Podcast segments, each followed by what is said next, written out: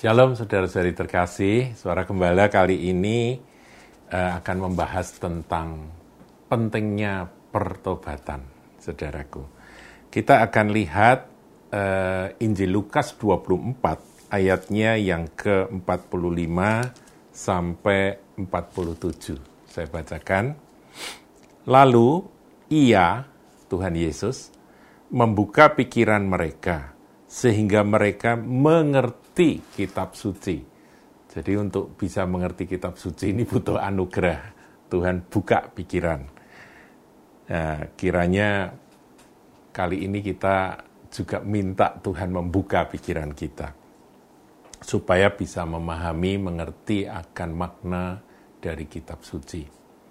Ayat 46, katanya kepada mereka, ada tertulis demikian, Mesias harus menderita dan bangkit dari antara orang mati pada hari yang ketiga.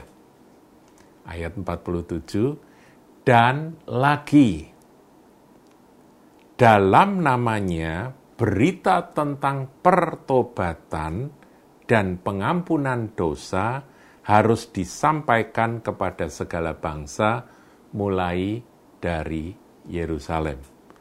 Saudaraku, kita tidak boleh uh, punya satu pandangan yang yang tidak lengkap tentang keselamatan. Keselamatan di dalam Tuhan Yesus Kristus itu memang karena percaya kepada Dia.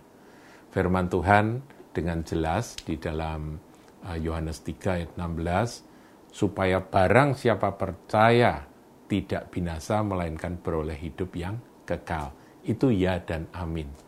Tetapi di dalam uh, pemberitaan Injil, percaya itu ternyata tidak bisa berdiri sendiri. Kita yang memberitakan Injil kepada orang-orang yang belum menerima Yesus Kristus sebagai Tuhan dan Juru Selamat, kita harus menyertakan akan berita pertobatan.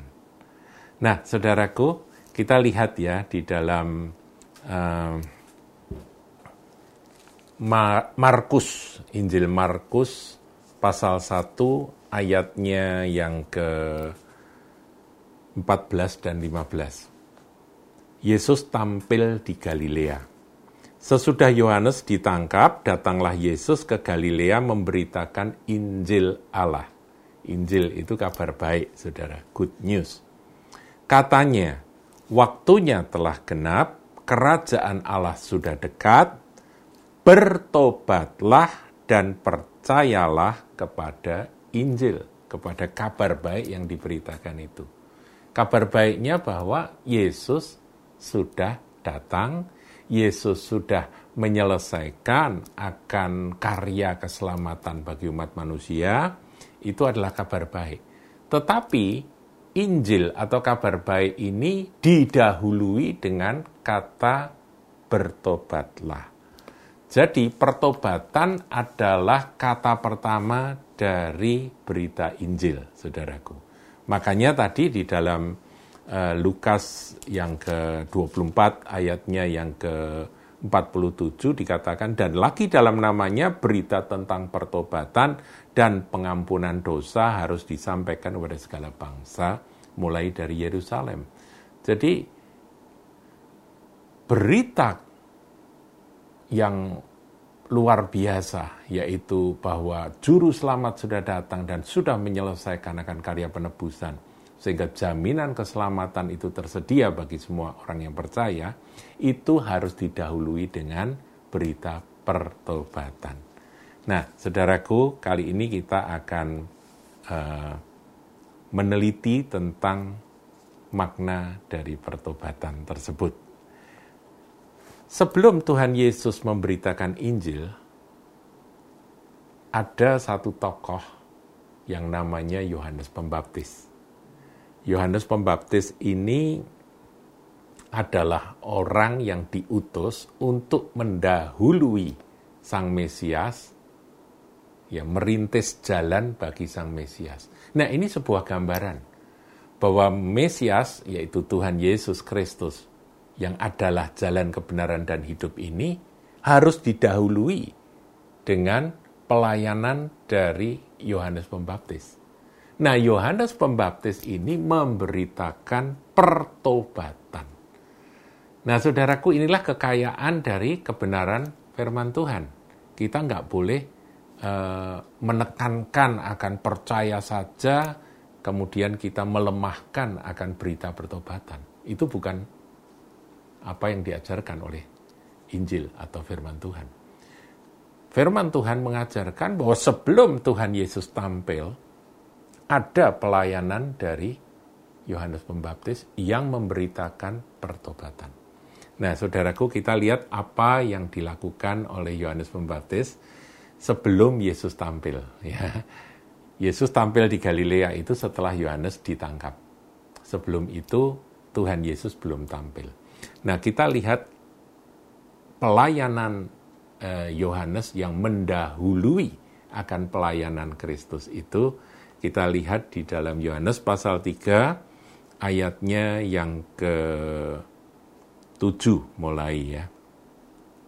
Lalu ia berkata kepada orang banyak yang datang kepadanya untuk dibaptis. Katanya, Hai kamu keturunan ular beludak, siapakah yang mengatakan kepada kamu supaya melarikan diri dari murka yang akan datang? Yohanes Pembaptis ini keras sekali, saudaraku. Berita yang disampaikan, yang diserukan oleh Yohanes Pembaptis ini sangat keras. Dia sebut orang-orang yang datang, orang-orang Yahudi yang datang untuk minta dibaptis itu, dia katakan kamu keturunan ular beludak. Siapa yang mengatakan kepada kamu supaya melarikan diri dari murka yang akan datang? Artinya, siapa yang bilang bahwa kamu itu akan luput dari murka yang akan datang? Kemudian ayat 8, sebelum mereka dibaptis, dia menyerukan. Ayat 8 bunyinya apa? Jadi hasilkanlah buah-buah yang sesuai, sepadan dengan pertobatan. Pertobatan itu bukan sekedar perkataan aku bertobat. Aku bertobat, bukan saudaraku. Pertobatan itu bisa dinilai ada buahnya, ada hasilnya. Hasil pertobatan dari seseorang itu kelihatan, bisa dinilai, bisa dilihat oleh semua orang. Jadi hasilkanlah buah-buah yang sesuai dengan pertobatan. Dan janganlah berpikir dalam hatimu, Abraham adalah bapak kami, karena aku berkata kepadamu, Allah dapat menjadikan anak-anak bagi Abraham dari batu-batu ini selama ribuan tahun barangkali orang-orang Yahudi merasa mereka bangsa pilihan. Mereka keturunan Abraham, mereka adalah pe pewaris dari janji Allah kepada Abraham. Jadi mereka berpikir bahwa apa saja yang kami lakukan, apa saja yang kami perbuat, toh kami adalah keturunan Abraham. Jadi kami pasti akan selamat.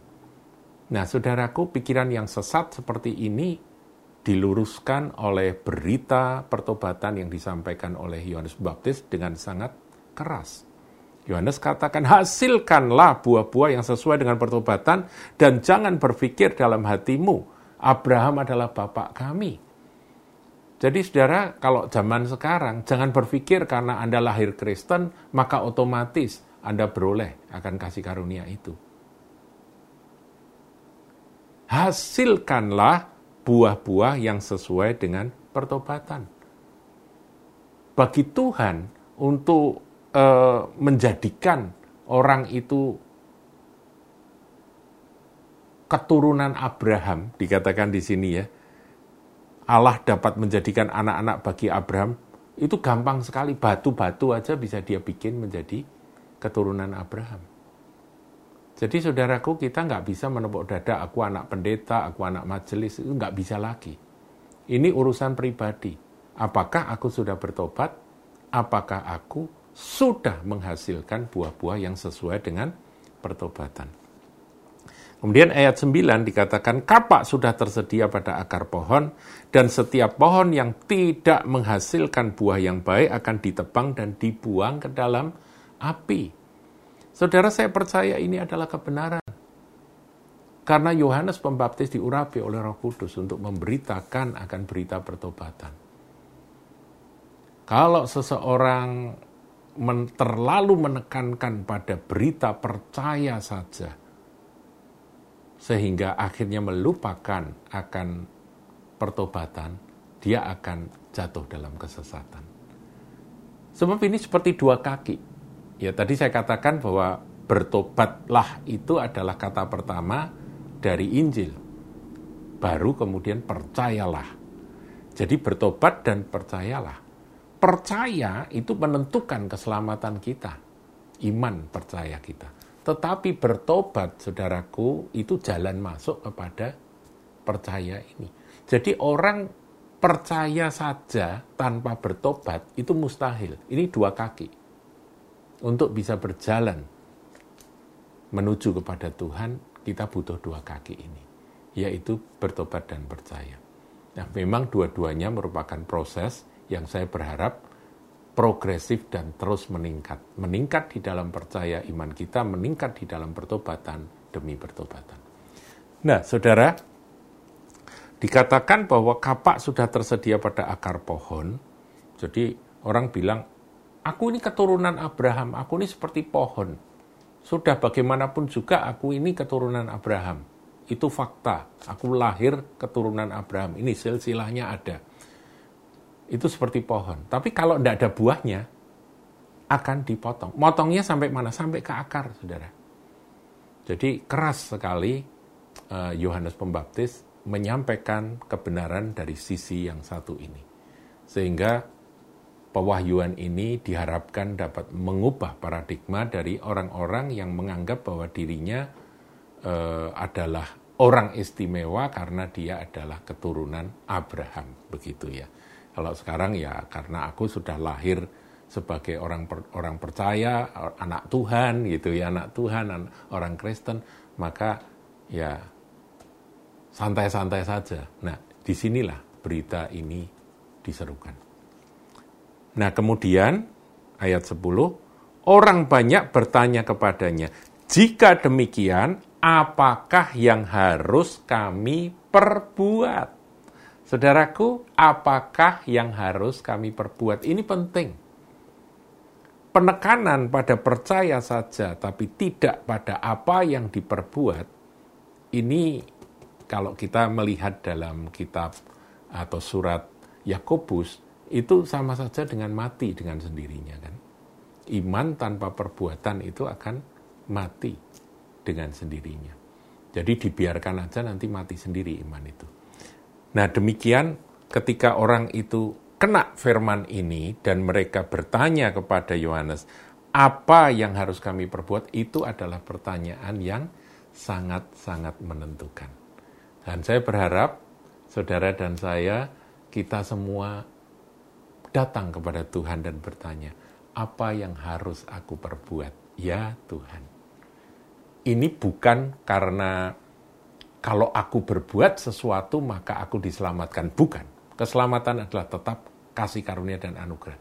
Tetapi ini adalah satu kerinduan kita untuk menghidupi kebenaran firman Tuhan tentang bagaimana aku menghasilkan buah-buah pertobatan.